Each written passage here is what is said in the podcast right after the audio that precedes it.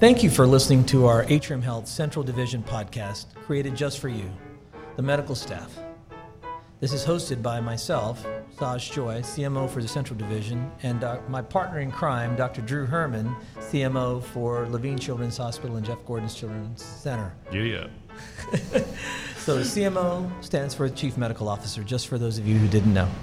Our goal as we go forward in these podcasts is to have a quick and fun way to get to know the leaders of the Central Division and allow us to stay informed on the events, resources, and services that are available to you at the Central Division, and hopefully provide a laugh or two. How are we going to do this? Well, we know communication is the key. You get plenty of emails, and there's message boards in the lounges, and word of mouth isn't always as effective as we'd like. So we're trying this podcast, and maybe in the future we'll try other media forms as well. This is part two of our interview with Dr. Derek Raghavan. I'm going to switch gears a little bit again, also. Um, with so many changes in healthcare, so many changes in our landscape, in the landscape of Charlotte, in the landscape of Atrium Health, what things do you see as threats? What things do you see that, that worries you? Sometimes a threat is actually a blessing in disguise, recognizing that. It's how you turn it around and how you spin it and how you see it as an opportunity. But what, what keeps you up at night? I have to be honest, nothing keeps me up at night. Me neither. Uh, I'm, I'm a relatively calm person, but I think challenges that, wo- that, that could cause worry is stupidity. You know, in the medical profession, we've got people who don't think about what they're doing. They do stuff because they can. And that comes back to Saj Joy's question of why do leadership? And one of the things you can do in leadership is to show people that it's a very bad idea to do stuff just because it's there and can be done. Mm-hmm. And our group at Levine Cancer Institute, one of the things I'm really proud of is the number of physician leaders who think very carefully about what they're doing and why they're doing it. And the, the mantra is if it's good for patients and families, it's a good thing to do. if you prolong life for, say, a month at huge cost or with huge toxicity, that doesn't make sense. Hmm. If you offer people a long prolongation with improved quality or cure, that's worth doing. One of the things we're introducing in the very near future is something we're calling the Financial Toxicity Board. And the idea of that is to actually look at people who are struggling financially because of the cost of treatment or the drugs and thinking about strategies to deal with it. So, just like a tumor board, we're having our first one in July, and that will be actually looking at what are the avoidable costs, how can we bring costs down, what can we do to make it easier for patients and cheaper for patients, and so on. Are you going to have patients on that board? We will have patients on the board. They will be able to Or- self-refer. or We will have, oh yeah. Yeah. And, and so going back to Planetree, Yeah. you know, we have a patient family advisory council, and that has looked at everything we did uh, for LCI two. They had strong input into LCI one. Uh, and they're very actively involved in most of the decision process. And And we also have a staff council, which uh, is basically elected members of our frontline staff who uh, meet with me on a regular basis and can carry messages about what's working, what isn't working, what would they like to see change. That's one of the reasons I think why our staff engagement is so high and our patient engagement and satisfaction scores are very high.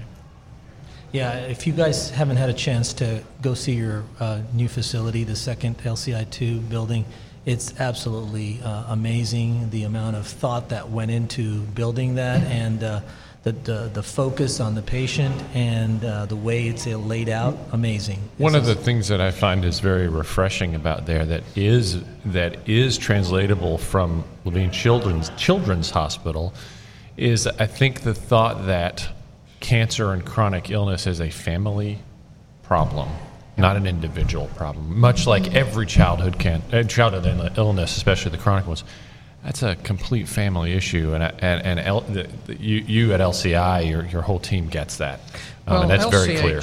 was in place before we developed LCI, and one of the things that I really liked the most when I was new and hearing it, it's actually influenced me a little bit in coming. One of the things it did was when I heard about how you have those colored lights on the windows so Uh-huh. parents can identify the window that their kid is in. I mean, how cool is that? Yeah. That's so good. You know, uh, one other thing I just mentioned, you know, we were talking leadership, and I think, Saj, without blowing smoke, you know, I think I said this to you when you took your current role. You used to be at Pineville, and if ever at five minutes to midnight, I got a phone call about a patient in the emergency department there where something wasn't working the way it should, and I called you.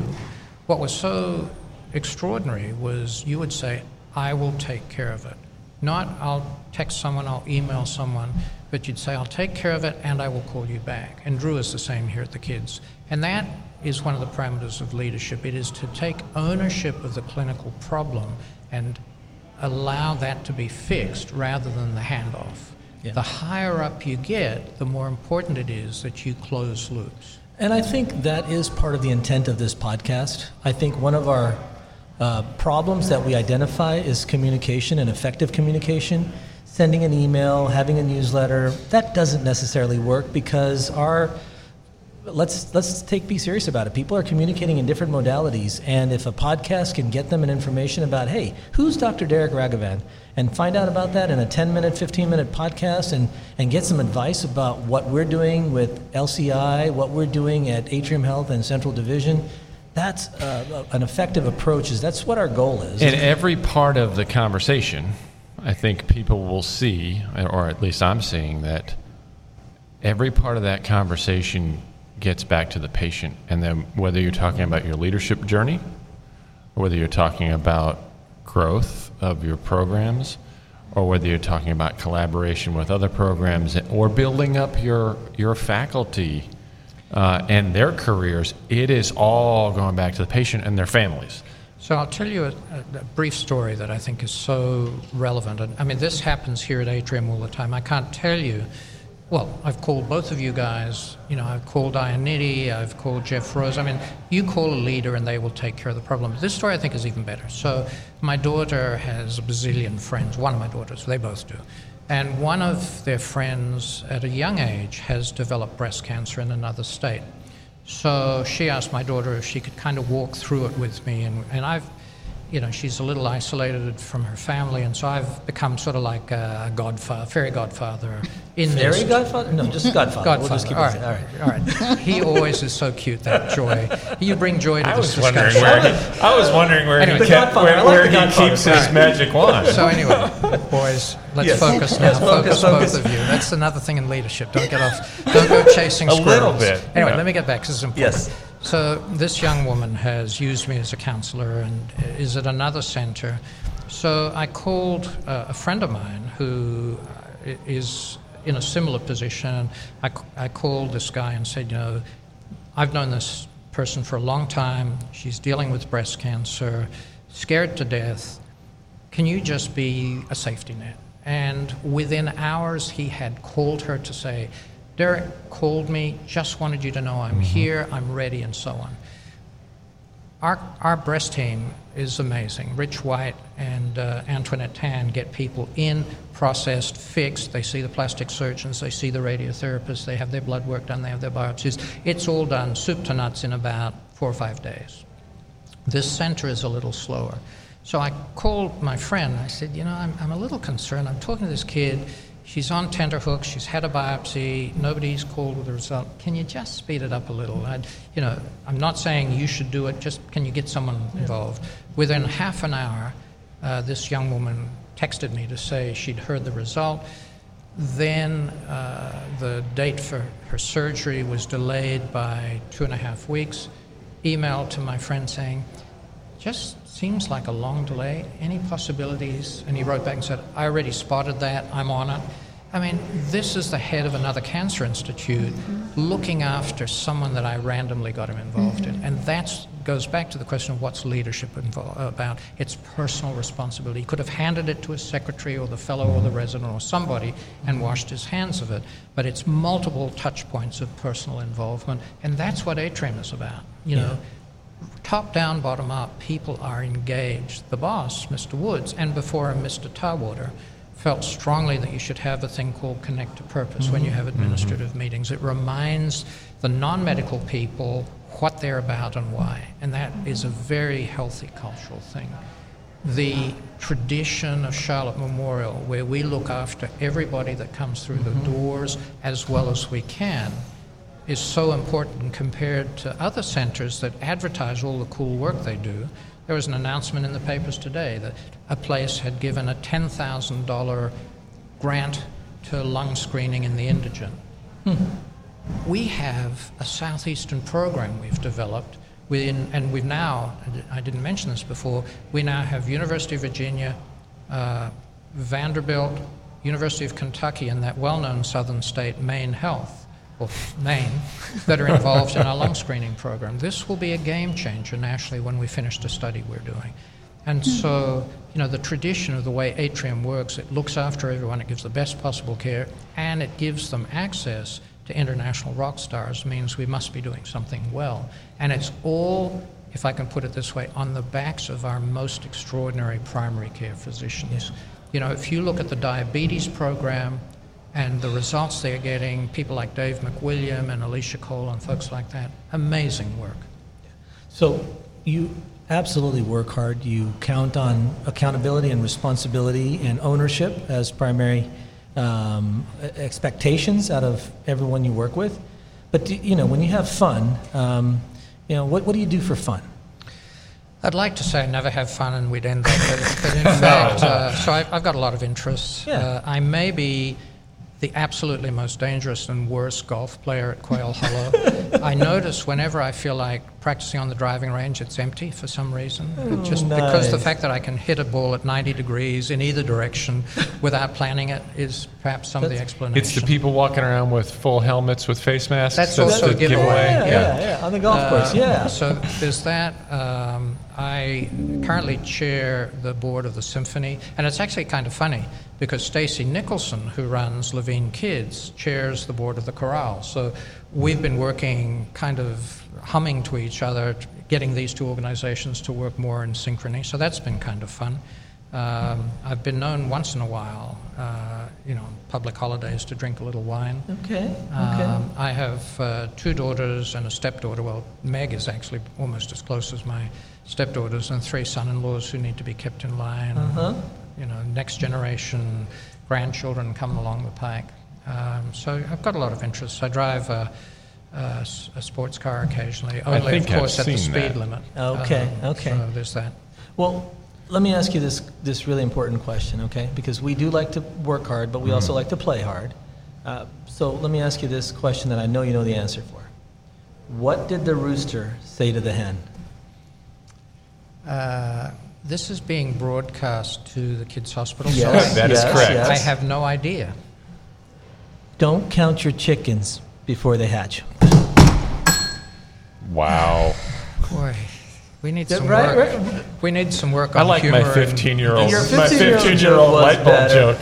I agree. Uh, one So more- each one- of you guys must be giving Meredith money to go pee on the machine because she wouldn't do it spontaneously. No, she, she would not. I'd like the people out there in television and radio land to know Meredith just rolled her eyes twice. Derek, um, what are you most looking forward to in the next six months here at Atrium Health in the Central Division? Well, I've got a new role, which is pretty interesting, of what is called Chief of Clinical Network Development. Gene Woods is a pretty exciting boss to work for, and he's spreading us out through the Southeast, and being part of that's going to be interesting. Uh, I think I, I likely will be part of uh, one of the members of the team talking to Wake Forest about how we might integrate a little more with them. Um, you know, we've also got relationships with UNC Chapel Hill, so we have two very strong medical schools where we teach students. And uh, so I think that'll be exciting. And then to be honest, every day I come to work, uh, there's something cool that some, one of my people shows me. So Dr. Matt Ward, who's both a radiation oncologist in SERO, Southeast Radiation, and part of LCI, uh, his boss, head of research, sent me three manuscripts today from three top journals that Matt has written on three different topics. Now, Matt has been here like 18 months. Uh, he was the chief fellow at the Cleveland Clinic. And there's, again, a rock star who's publishing and doing work and getting used to a new place. But this stuff was looking at health economics, it was looking at a particular type of treatment. That is what floats my boat. I come in and just about every day someone has done something cool that I'm really proud of. So that's, that's the next six months. It'll just happen a zillion times. That's awesome. Well, I, I think what we see from, from you, Derek, is that you're very passionate about the work that you do, and you're passionate about who you do it for, which is our patients.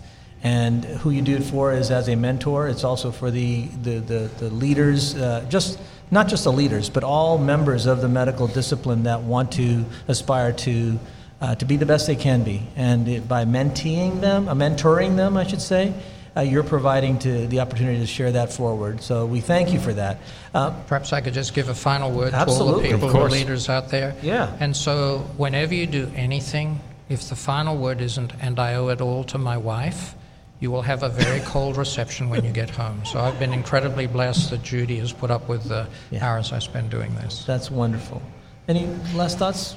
No, I just uh, I just wanted to thank you, Dr. Raghavan, for being here and, and sharing with with all of us. I think it's clear that your integrity and your commitment um, and your ability to, to, to listen is uh, is is unparalleled. Um, and so uh, we appreciate having you here, and I hope that the audience um, gets as much out of it as we did. Wry irony? That is absolutely solid integrity. Okay, good man. Awesome. Well, thank you again. Pleasure. We hope you enjoyed our podcast. We're currently focusing on leaders in the in the Central Division. Up next will be Dr. Stacy Nicholson, President of Pediatric Services. See you next time. Stay classy.